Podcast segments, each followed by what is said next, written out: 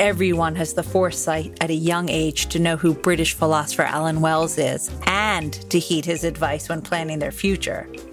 But our guest did, and maybe that's why he is the brand ambassador of one of the most profitable whiskeys in the world. I'm Susan Schwartz, your drinking companion, and this is Lush Life Podcast. Every week, we are inspired to live life one cocktail at a time by everyone in this industry.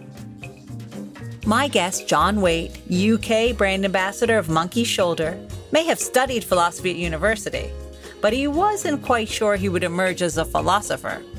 He spent more time organizing parties and ski trips for his fellow students than definitely poring over Plato. He did have the wherewithal to look at the future before him and deduce that serving alcohol linked everything he was doing. That led him straight into a career in the booze industry, and he hasn't looked back. Now, with the enviable position of brand ambassador to the massively successful Monkey Shoulder, a whiskey that prides itself on being as much fun as the whiskey inside of it is fabulous, he is right where he dreamed he could be.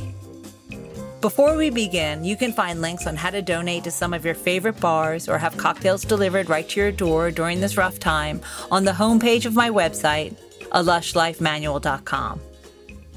Now let's philosophize with John. Uh, so I grew up uh, near Luton, uh, famous for our wonderful airport. Um, not really, uh, but uh, yeah, just out in the countryside.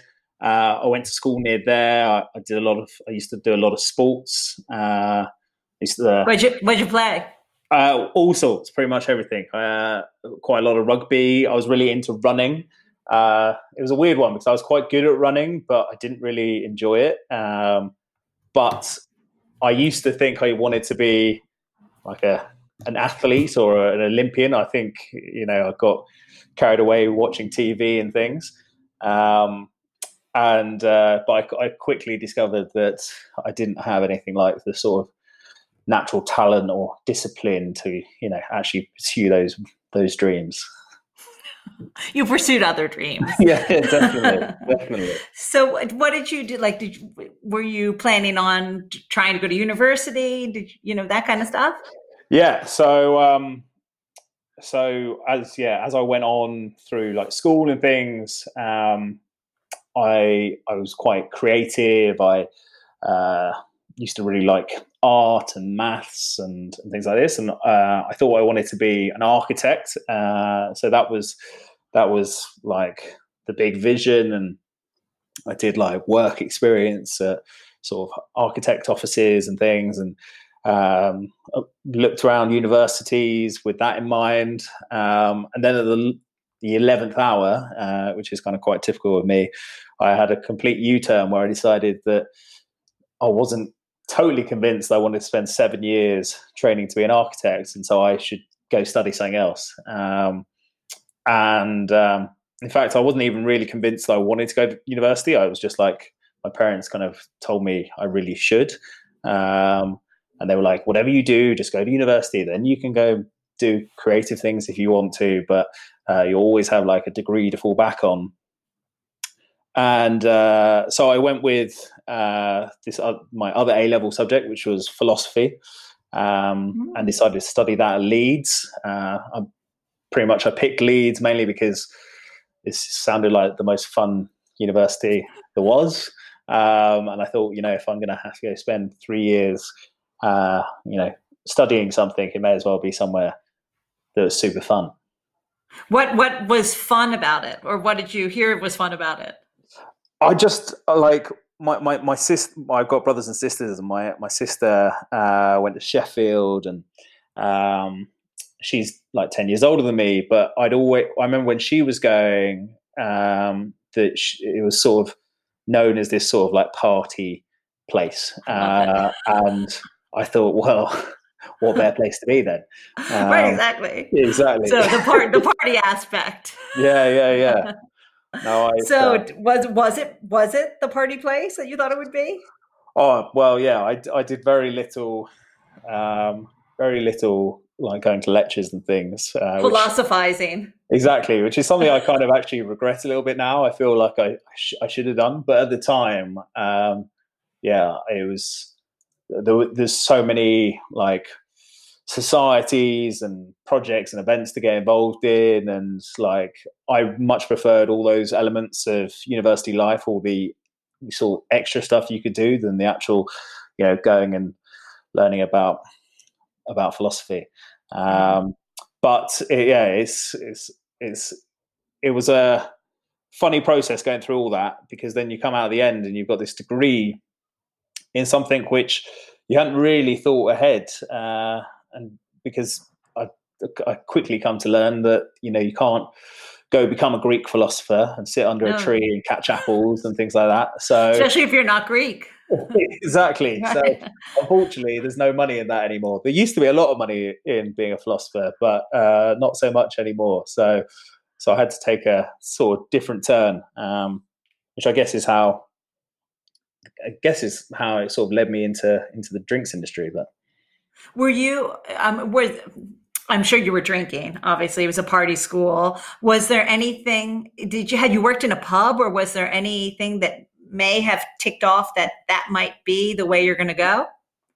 So I used to run a lot of um, student nights and host a lot of parties and um, in in clubs and things like that. So I was always around clubs and bars. Uh, I used to be part of a ski club where we used to take like 600 students skiing every year and we'd have to sort of plan out those those trips and all the sort of social elements that would come with it um, so while I wasn't actually working in a in a bar at the time uh, I guess I was always around certain bars and clubs uh, which sort of exposed me to all those parts of of what is now kind of very similar to what I do in my job so, how did you progress to working in this industry?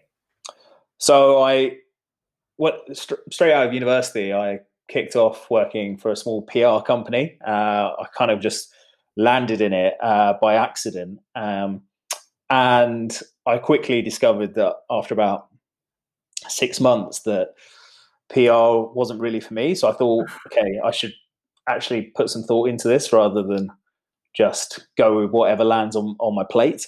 Um, so um, I kind of had a bit of self reflection and, and time to think. And uh, there's, well, there's, there was quite a uh, potentially cheesy video um, that I remember watching a lot. Um, and it's actually it's by a it's a little clip from a lecture by a philosopher called Alan Watts and the the premise of the video is um, what what would you do if money was no object? Uh, and it's basically him talking to his students and uh, asking them to think about you know going after their like dreams or passions, and that they can actually then turn that into a career uh, rather than just following like cash, which which can be a different different route. Um, so I remember reflecting on this and thinking, well, what do I really love doing? I really love hosting parties and throwing events or organizing holidays and trips with my friends and things like that. And I thought, you know, what is the sort of common denominator here? Uh, and I realized that, you know, there was always alcohol. Um, and I thought, you know, it would be great to go and be able to facilitate those sort of things through the alcohol industry. So essentially, I guess I loved trying to make other people have a good time and to um, essentially make people happy, for the want of a better word. Um, and so I thought, you know, if I could work in the alcohol industry, then I could continue to do things like that on a sort of permanent basis. That's that's fantastic. Exactly. Um, so, how did you find out what the first step would be to that? Well, I sort of just took a sort of uh, like kind of I don't know rapid fire approach to applying to things. I applied to pretty much everything under the sun, um, anything that's uh, like loosely linked to alcohol. Uh, at the same time, I had quite a lot of pressure from like my family and my like peers. They were all going off to do like graduate schemes and and things like this. And I was thinking, you know, that is I want to work in alcohol, but you know, that is what my parents will think is like a good step and things. Um, so I was sort of looking around, um, and I came across this um, kind of program that had just been set up uh, by Chivas Brothers, which is part of Pernod Ricard.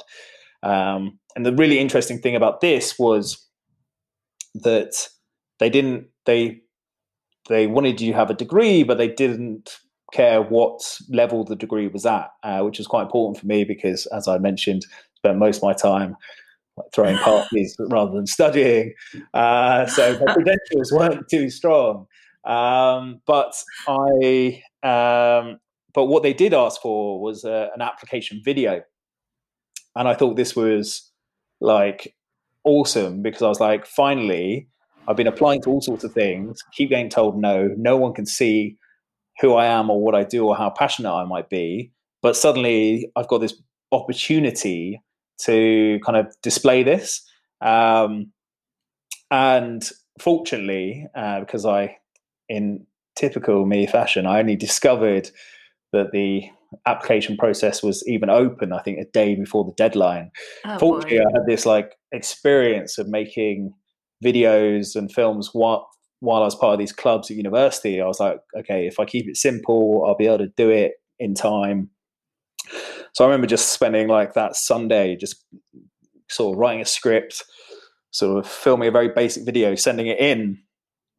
And then fortunately, uh, I was lucky enough to get an interview. And I think I've sort of taken that that sort of video mechanic forward to applying to all sorts of jobs uh, ever since. Um, and it seems to have really unlocked or opened doors um, because suddenly, one, you know, particularly when they don't ask for it, you know, they they get an opportunity to see you, but also it shows a lot of effort and things like that. And people like those sort of elements when when you apply for roles. But um, but yeah, back when I applied to Chivas, it was it was all rather uh, yeah, just fortunate. It was kind of quite lucky. I went through their sort of application process. Initially, they I didn't get the the job itself. Um, they were at the time looking to hire something like twenty five uh, ambassadors, or uh, I think like kind of sort of junior ambassadors to send to different countries around the world. And uh, everyone at the application interview process were all like linguists. They spoke Spanish, French, Chinese, Russian, all sorts of things. And there I was just with English, which they all had. So that obviously lowered my odds. Um, but fortunately, like um, they called me up out of the blue and were like, "So we've actually just had an opening come up in Poland. Uh, would you be interested in in interviewing for that?" And um, I'd never even considered moving to Poland. Um, but yeah, I, I instantly just on the phone in the excitement was like, yeah, sure, definitely. Um, and then two minutes after putting the phone down, there I am on YouTube, like trying to check out what Poland's all about. Um, and yeah, as luck would have it, managed to get get the role. And and only a few months later, I was flying out to Poland, a place I'd never been in my entire life, uh, to go and do a job I guess I didn't really know too much about at the time in a place where I can't speak the language. So yeah, it's quite bizarre, but uh, it set me on set me on this path. Trial by fire. Now I have a question. Did you ever think of going behind the bar and trying your hand at bartending in those times? So, like, I guess I, have often looked back and thought, you know, um, I really should have, uh, or you know, it, it, would probably really help my my current role and things like that. Um, but I feel like I sort of, to some extent, I kind of missed the opportunity. Um, so while I was studying, I was quite fortunate that I didn't I didn't need to, or it just didn't sort of come up as something that I was going to do. Um, and then after that, I was just quite lucky to get into this this role uh, with Pernod Ricard, um, and then I found myself out in Poland talking about Chivas Regal. Um, I didn't actually need to know that much about cocktails at the time because in Poland they drank whiskey neat. Um, it was more about sort of knowing the history, knowing the process, knowing how it was made. Um, all of which we'd had like very comprehensive training on. Um, wait, now, wait, before you go into that, hold on. So, so you get this job, and you're sent to Poland. Did you? Do you? So you had some training before that in in London about what yeah. you were going to do. So there was. Sorry. Yeah, go ahead. No, no, go ahead. Sorry, inter- internet. Go ahead. I just chat fast, so.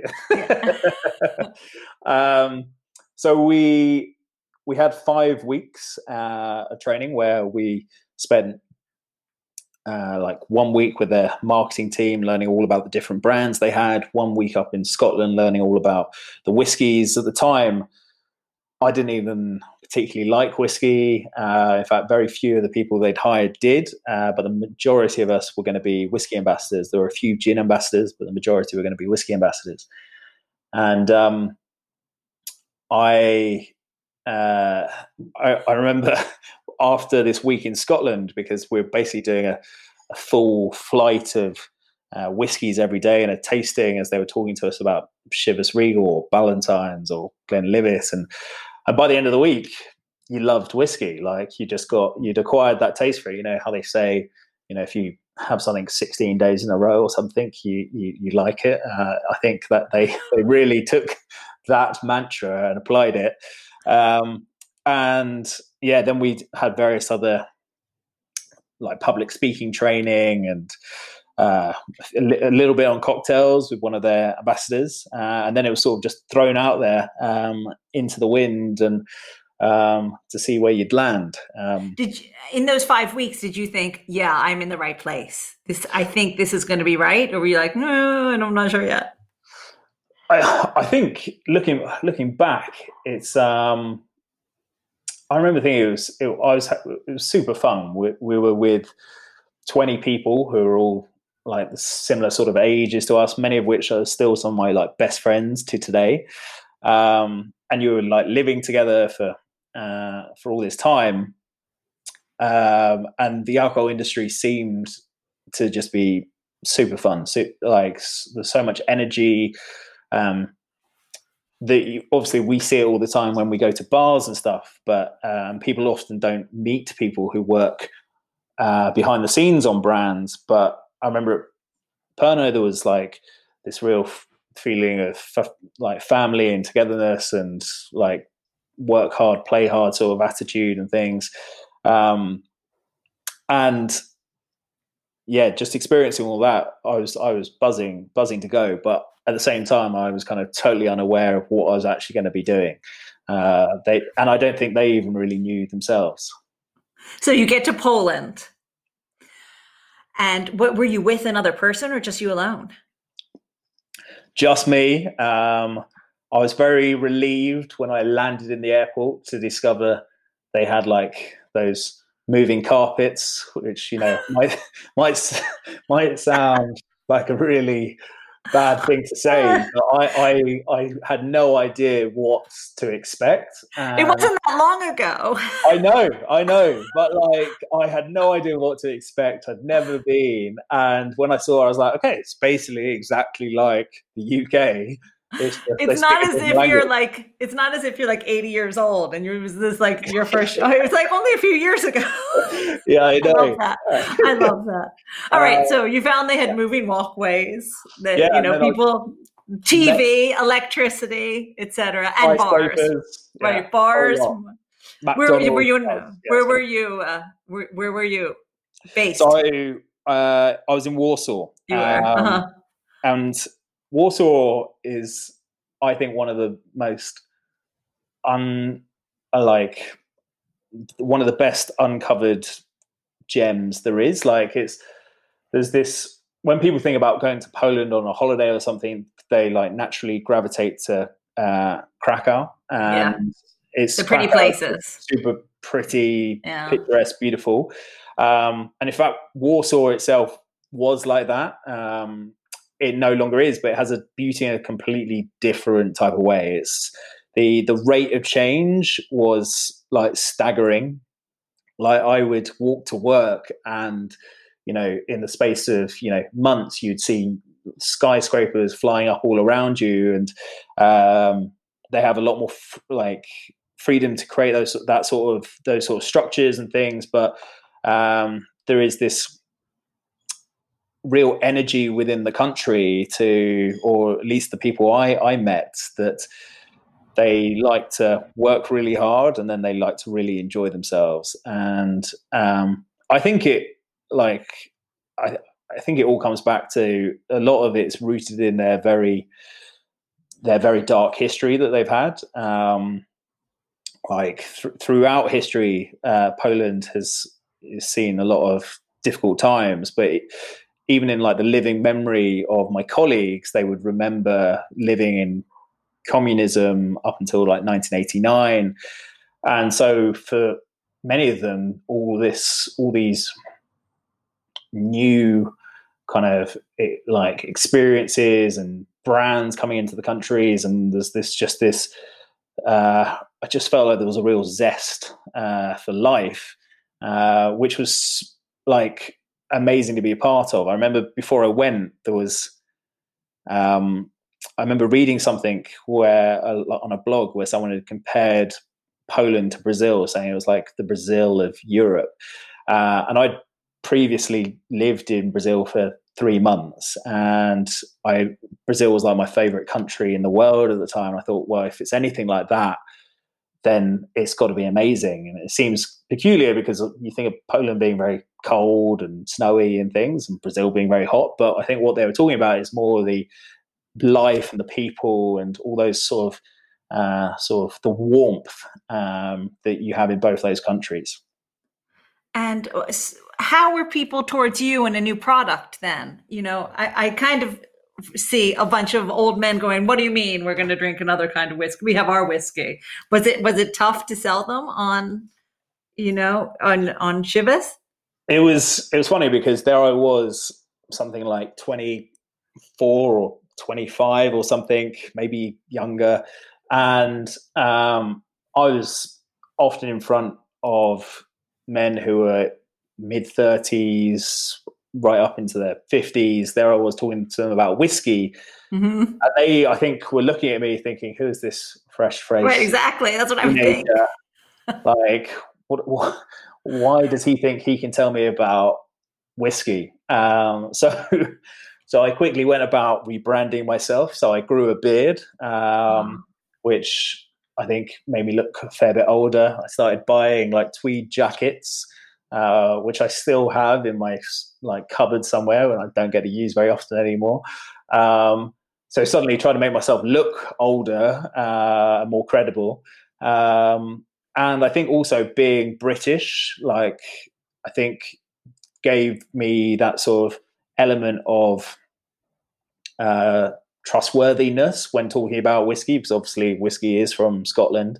Um, so I think those sort of things made it kind of people were you know excited to hear and like kind of liked the stories and um, in, in Poland it's it's quite a great it's a really good market for whiskey because they about 90% of the, the spirits market is vodka of course uh, and then the other 10% or 9 of the 10% is whiskey. They kind of really it's kind of all you've got to try and do is convince someone to move from drinking uh, vodka to whiskey. Um, and the exciting thing about it is it's actually very popular with young people, which you don't see so often uh, in other markets when it comes to whiskey. I think it's because the young people view whiskey as being this sort of sort of Western uh, like culture and things, and uh, and they love the sort of tales and the stories. And so yeah, no, it was the people were very receptive to it. Yeah, I guess it's not what their parents are drinking. If their parents are drinking vodka, they're drinking exactly. something new. Yeah, totally, totally. So, so, you did you did that for a while. You stayed there for a while. Yeah, so I was there for uh, just over two years. Yeah. Um, I, like while I was there, I actually thought I, I might never leave. I just loved the country so much. I loved the people. Like I had so many great friends. Like I remember the first like the first two months were horrendous. Like I you know, barely spoke to anyone, and uh, it was a very peculiar time. But suddenly there was this like shift, and everything changed, and then you would be meeting people all the time, and all it took was, you know, one person to introduce you to, you know, their five friends, and suddenly the like net would just grow and grow. Um, and yeah, it's it was it was a fantastic two years. Was it ju- was it right after that that Monkey Shoulder came calling?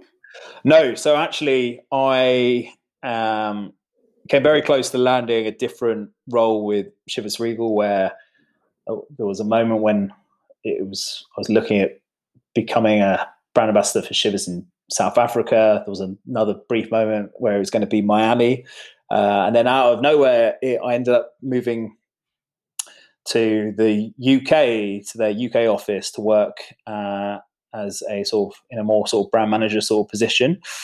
Um, and here it was like very much an office role, but um, there was the suggestion of sort of travel and things like this, and um, it was kind of I guess a step up the ladder, uh, up the rungs. Um, so I did that for a year, and I think during that time I sort of realised that what I really loved was being out there on the front line, seeing like real change happening sort of instantly, and meeting a whole world of interesting people, uh, like really passionate, creative people. Like it really irritates me when I sort of see people either sort of talk down to bartenders or sort of suggest that bartenders are unskilled or that it's not like a real job or anything like that. Because for me, bartenders are some of the most creative, talented, intelligent people. Like they often, you know, have a really great grip of maths and they because they manage like spreadsheets and have to run a profit at the same time they're coming up with like you know delicious drinks balancing flavors and all of this is in front of someone creating a show and like put, holding a conversation um, and it's it being in front of those people was what I kind of guess I really love. So that's yes, it's a, it's definitely an ignorant view because after yeah. interviewing people for four years, I mean, these are some of the brightest, most interesting, creative people I've ever met you know? So that yes it would it would make me crazy too. Thank goodness i don't see that very often. And so where did you think that you were going to look for this this role? Well so um again I, I took a similar approach to how i did uh, initially uh-huh. uh, because I, I my contract at Chivas was actually running out, so I had kind of a bit of a time frame on this. Uh, but I was applying this sort of video application mechanic. Mm. Um, and so I applied to various different things, all with these like sort of personalized videos. And again, typically, like it's kind of the story of my life. But the night before the monkey shoulder role finished, uh, accepting applications, I spotted it and was like, oh my God, this is like my dream brand, the dream role. And I remember thinking, there's not a hope in hell of them wanting to hire me, but I was also like, if I don't apply, then I'll never give them the opportunity to say no. Right. So I sort of threw my hat in the ring, and and yeah, fortunately they they came back to me and uh, and interviewed me, and and the interview process itself was quite bizarre. I had to take them on a on a bar crawl through London. Um, and at the time, I knew very little about the UK on trade and could barely string a handful of like credible bars together. Um, and so, yeah, I remember the week before that, just sort of going out every night trying to like introduce myself to people, being like, "Hey, I'm a complete stranger. There's no need for you to know me, but uh, what's your name?" And uh, I might bring some people in here next week just be nice to them and me, maybe look cool. Um, so obviously it worked. You charmed them. yeah, fortunately, fortunately. And so, what? Tell me how it how it started. What was the like the first couple things that you did?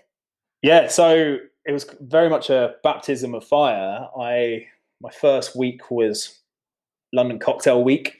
Um, what a week so, to start! Yeah, it was it, it was amazing because I would be meeting people and I would have no idea whether they were like colleagues, bartenders, monkey shoulder fans, or even just like kind of consumers rolling around London Cocktail Week.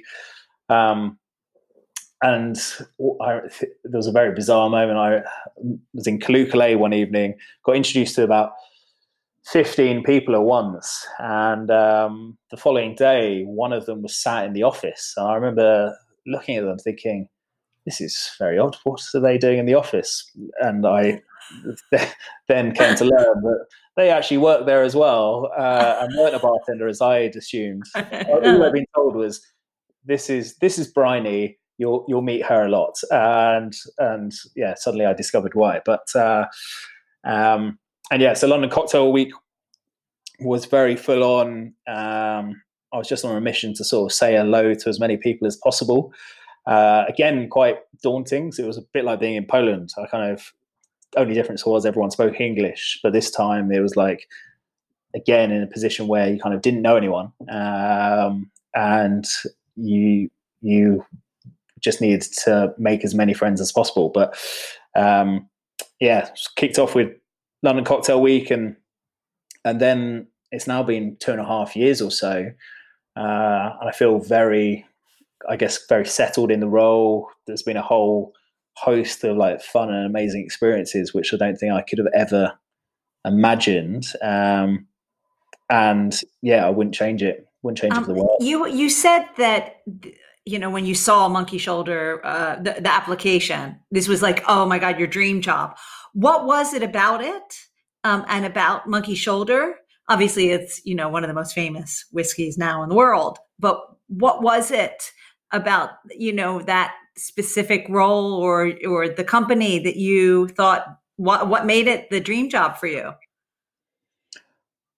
I always used to say that monkey I, would be in tastings or trainings in Poland and at the end bartenders or or guests would say go on tell us your favorite whiskey uh, and you can't say Chivas. they'd, they'd always caveat that and then I would often say some other Pernod Ricard whiskies and they'd be like no no no you can't, you can't just you can't say some other Pernod ones. What's your actual favorite? And I would always say Monkey Shoulder. Um, I remember the first time I drank here, I, I, don't recall the name of the bar, but it was up in Glasgow during this this training that we'd had uh, before moving out to Poland.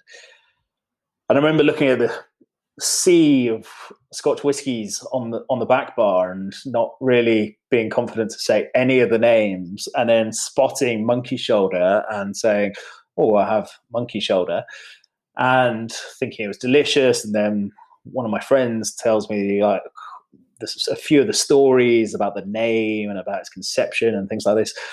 And I thought this is super cool. Moving out to Poland, I would then just see Monkey Shoulder doing all these like fun, exciting things that were just like hilarious and a total uh, different approach to what I was used to.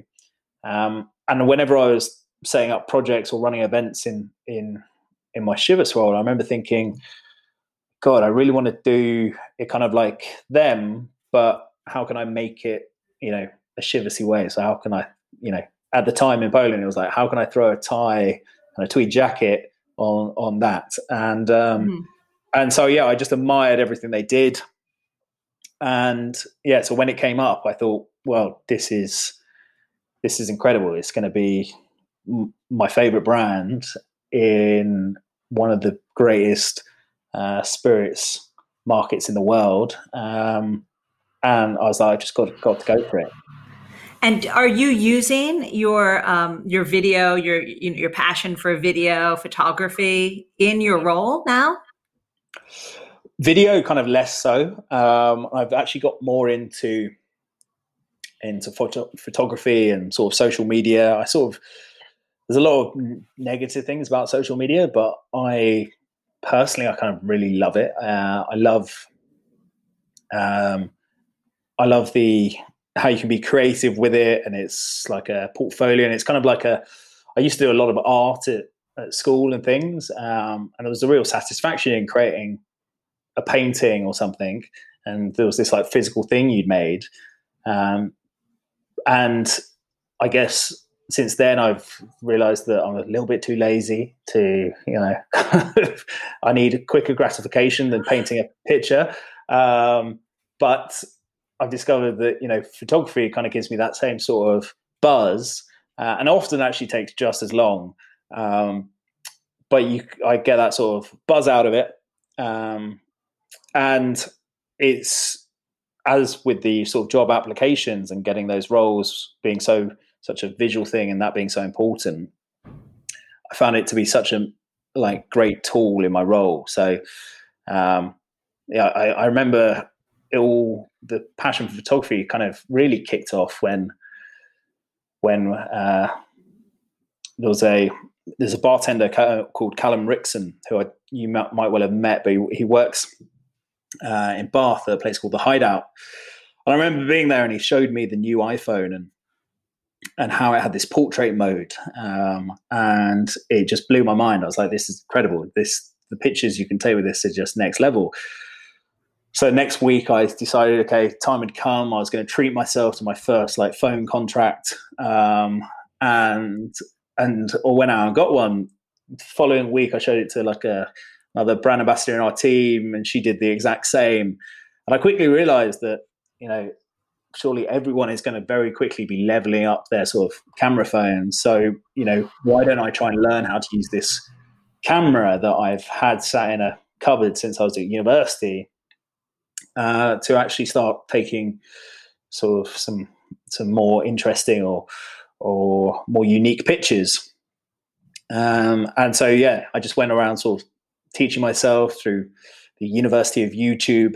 Um, and yeah, it just became something that was very pleasing. People seem to really like it, and and it's it's really helped my my role. And and we now do a thing at William Grant's called Unwrapped, where we go and give seminars uh, around the country on what we call the other side of bartending. So rather than talking about how to make clear ice or how to how to clarify things or or the sort of techniques of bartending, it's more a sort of holistic view of of uh, other sides of uh, life. So there's all sorts of different things. I think you've had Fab speaking previously about uh, adventure and creativity and things. And my subject that I chose to talk to people about was the power of photography, um, something that I call barography. Uh, and yeah, it's it's now become like a personal passion of mine to try and help as many people become better photographers to be able to take great pictures of the delicious drinks we make, the beautiful bottles we buy, and, and the people we live and work with. Uh, yeah, yeah. I mean, I'll have to follow some of your tips because I know that you've given a couple chats with the booze brain, and um, and also, you know, I saw online with at least uh, on SoundCloud, and uh, I think there's a YouTube video of you doing it for the company as well. Yeah, in house. Yeah, there's a few places. Yeah, so people can learn. Well, back to Monkey Shoulder. If someone is new to Monkey Shoulder whiskey and they're taking their first dram, I've had it before and I will be taking the dram after. Um, what is the experience that you want them to have? Oh, it's an interesting question. I I just hope that they find it to be delicious. Um, we we actually very rarely um, drink it neat. Um, I think it is a delicious whiskey when it is drunk neat. It is a I know, I love uh, it neat. A blend of three single malts. It like really stands up on its own. Um, but I think it really comes into its own when you mix it in cocktails. Uh, so normally when I do like a tasting or a training, we sort of skip the drinking and eat and we jump straight into various different cocktails and you can we play around with how it works really well in a stirred down boozy drink and it works equally well in like a, a long, light, refreshing cocktail, and and how it can sort of transcend categories. So, you know, there's lots of people who think, you know, there's a pocket of whiskey drinks, there's a pocket of rum drinks, and so on. Um, and what we try to do is show that Monkey Shoulder can can bridge those gaps, and you know, why not make like a monkey shoulder colada, um, or or basically the possibilities are kind of endless, really. I love that idea of a monkey shoulder colada. It's next level. Like, and we we we it's it's li- genuinely like, oh my god, I there's nothing better. But it's but um, in fact, there's one thing better. We we've we recently brought out a. I say recently. It's actually it's actually probably like two years ago now. But we we brought out a uh, a second variant of monkey shoulder called Smoky Monkey, um, which you can find in the UK and France, and um, slowly it will it will sort of spread its wings. Um, but if you make the monkey colada with smoky monkey, oh my god, so good! Oh my god, I may have to have that as a recipe. Yes, I'll, I'll, I'll right, get it. right. now, if we were at the bar, I'd say let's go get that at the bar. Unfortunately, we're separated thanks to a certain virus that we have right now. So I will join you the next time we're both in a bar together and have one of those. How's that? Definitely. Sounds All like right, a sound plan. good? All right. Yeah. All right. Thanks so much. Cheers. Thanks so much to John for sharing his story with us. He leaves us with a very monkey shoulder esque take on the old fashioned, plus a second cocktail of the week that changes up any idea you might have about the pina colada. Our cocktail of the week is a batch cocktail recipe, which means you're making more than one at a time.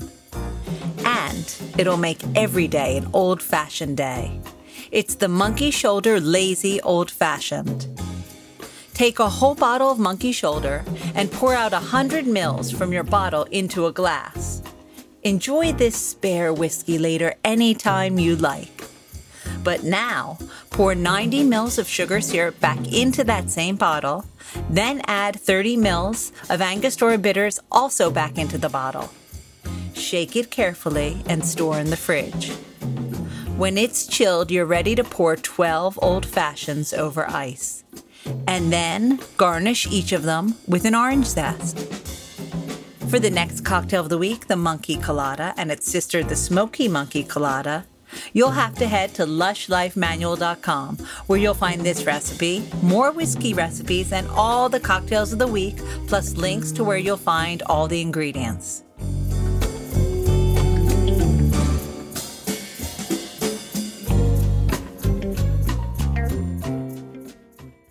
Why did I ever think I would make a lemon drizzle cake during lockdown days? I've never even made a cake. It wasn't toilet paper I longed for during the first days of the lockdown, but flour. And this idea of making a lemon drizzle cake? When I'm so much more interested, and always have been, in making a lemon drizzle cocktail, or two or three. So now I'm left with loads of baking ingredients. So if anyone is interested, just email me.